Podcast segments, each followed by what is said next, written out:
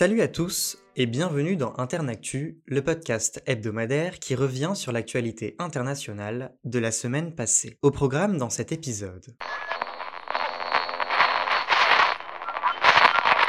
C'est une première victoire pour Volodymyr Zelensky. Après des semaines d'hésitation, les États-Unis et l'Allemagne ont annoncé mercredi la livraison de chars lourds à l'Ukraine. Le feu vert allemand était attendu par plusieurs pays européens. Berlin va fournir des chars d'assaut Léopard 2 à Kiev, 14 dans un premier temps, et autoriser ses alliés à faire de même. Ces chars devraient être livrés fin mars, début avril, selon le ministre allemand de la Défense. En réponse, l'ambassadeur russe en Allemagne a accusé les Occidentaux d'être dans une logique d'escalade permanente. Je cite. C'est une décision extrêmement dangereuse qui va amener le conflit vers un nouveau niveau de confrontation. De son côté, Washington a fait le choix de livrer 31 chars Abrams à l'Ukraine, une manœuvre qui, d'après Joe Biden, n'est pas une menace offensive contre la Russie. D'autres pays comme la Norvège, la Finlande et le Canada ont également annoncé l'envoi de chars à Kiev. Le secrétaire d'État britannique à la Défense a, lui, fait savoir que les chars britanniques Challenger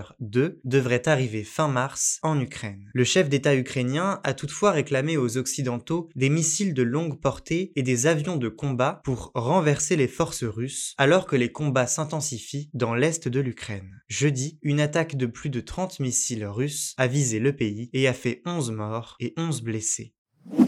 Mardi, le juge chargé de l'enquête sur l'explosion du port de Beyrouth, au Liban en 2020, Tarek Bitar, a inculpé le procureur général après avoir fait de même la veille pour deux puissants responsables de la sécurité. Lundi, Tarek Bitar avait décidé de reprendre l'enquête sur l'explosion après une suspension de plus d'un an. Le drame du 4 août 2020, provoqué par le stockage sans précaution de centaines de tonnes de nitrate d'ammonium dans le port de la ville, avait fait plus de 200 morts et 6500 blessés. Le procureur général, près la cour de cassation, Rassan Weidat, et sept autres personnes, dont trois magistrats, ont été inculpés, notamment pour homicide, un fait inédit dans l'histoire du Liban. En réaction à cette inculpation, le parquet libanais a rejeté toutes les décisions du juge en charge de l'enquête. Au total, 13 personnes sont poursuivies, l'ancien premier ministre Hassan Diab étant l'une d'entre elles. Tarek Bitar a décidé de reprendre son enquête après que les autorités libanaises ont tenté de le court-circuiter ces derniers mois en nommant un juge suppléant à leur solde. Cette manœuvre n'a toutefois pas porté ses fruits. Plusieurs responsables politiques, dont ceux qu'il souhaitait interroger, ont lancé des poursuites à son encontre, cherchant à l'empêcher de poursuivre son investigation. Le parti politique du Hezbollah pro-iranien l'accuse de faire preuve de partialité dans son travail. Pour le quotidien Al-Akbar, proche du Hezbollah, le juge Bitar agit, je cite, sur la base d'ordre américain et avec un soutien judiciaire européen. Mardi, le journal a titré sa une avec ces mots. Enquête sur le port, Tarek Bitar est devenu fou.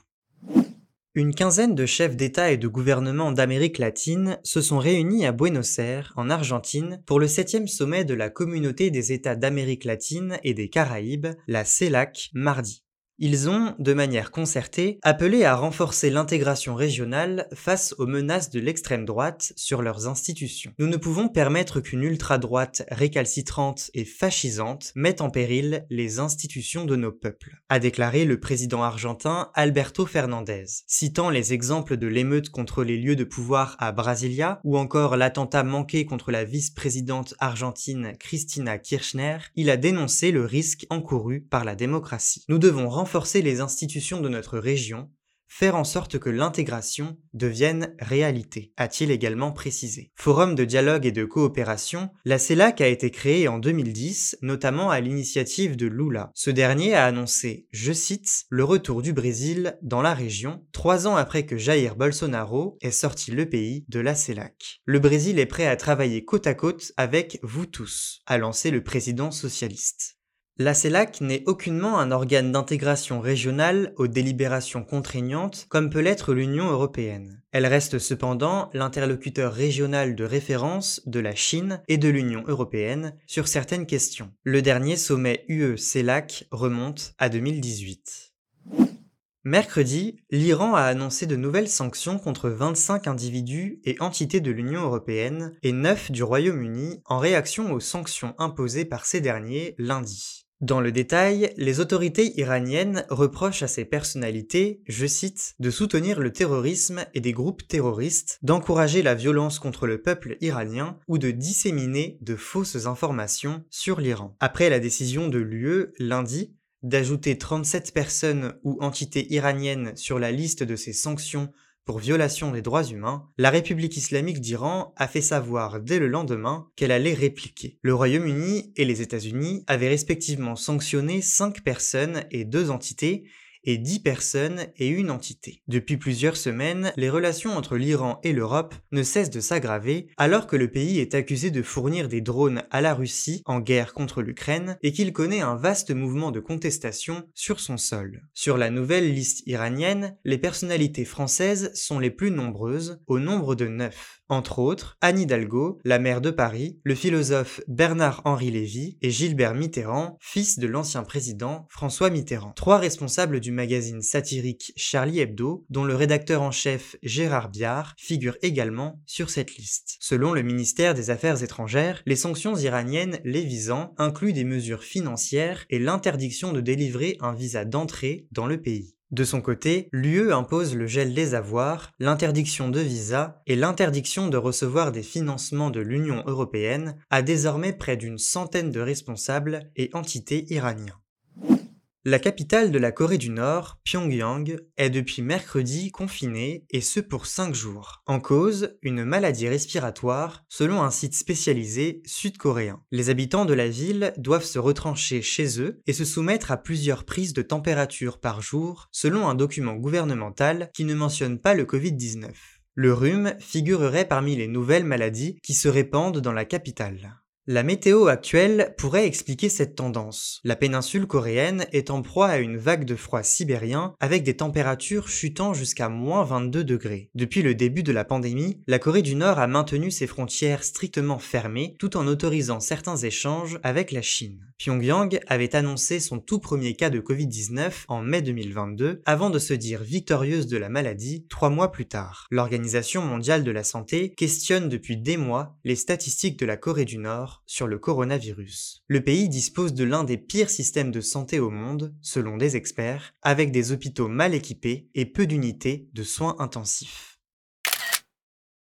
Chris Hipkins, c'est le nom de la personnalité de la semaine. À 44 ans, il est devenu mercredi le nouveau Premier ministre de Nouvelle-Zélande, succédant à Jacinda Ardern. Celle-ci avait annoncé sa démission la semaine dernière à la surprise générale. C'est le plus grand privilège et la plus grande responsabilité de ma vie, a déclaré Chris Hipkins. Il s'est dit motivé et enthousiaste face aux défis qui se présentent. L'homme politique s'est illustré pendant près de deux ans comme ministre en charge de la lutte contre le Covid-19, alors que la Nouvelle-Zélande a maintenu ses frontières fermées jusqu'en août dernier. Le départ de Jacinda Ardern intervient dans un contexte d'érosion de popularité du gouvernement travailliste au pouvoir, notamment dû à une récession menaçante et un essor de l'opposition conservatrice. Chris Hipkins aura ainsi pour mission de relancer son camp travailliste avant les élections générales d'octobre. Il a d'ores et déjà fixé un cap pour son cabinet. Je cite. Le Covid-19 et la pandémie mondiale sont à l'origine d'une crise sanitaire. À présent, cette crise est aussi économique et c'est sur ce point que mon gouvernement se concentrera. Féru de VTT, de randonnée et de natation, Chris Hipkins a étudié la politique et la criminologie à l'université de Victoria et a ensuite travaillé dans le secteur de la formation